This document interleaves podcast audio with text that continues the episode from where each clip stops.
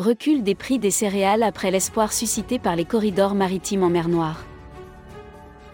Ainsi, pour la première fois en trois semaines, le cours du blé est repassé sous la barre des 400 euros la tonne sur Euronext, pour une livraison en septembre.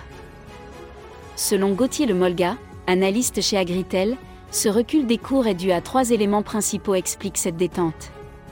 Il s'agit d'un essoufflement de la demande face à un niveau de prix délirant, d'une amélioration des conditions de culture notamment aux États-Unis, et également de l'espoir suscité par les discussions sur les corridors maritimes en Ukraine, où il reste encore 20 millions de tonnes de céréales à exporter en attendant la prochaine récolte. Cette nouvelle parvient après trois mois de blocus. Le président russe, Vladimir Poutine, s'est dit lundi prêt à travailler avec la Turquie à la libre circulation des marchandises en mer Noire, y compris des céréales provenant des ports ukrainiens. L'installation de ces corridors maritimes a été revendiquée par la communauté internationale. Les Européens voudraient placer l'ouverture de ces corridors sécurisés sous l'égide des Nations Unies, afin d'offrir des garanties légitimes de sécurité à l'Ukraine qui devrait procéder au déminage de son port d'Odessa, affirment des médias européens. Il faut dire que malgré leur recul, les prix des céréales restent élevés.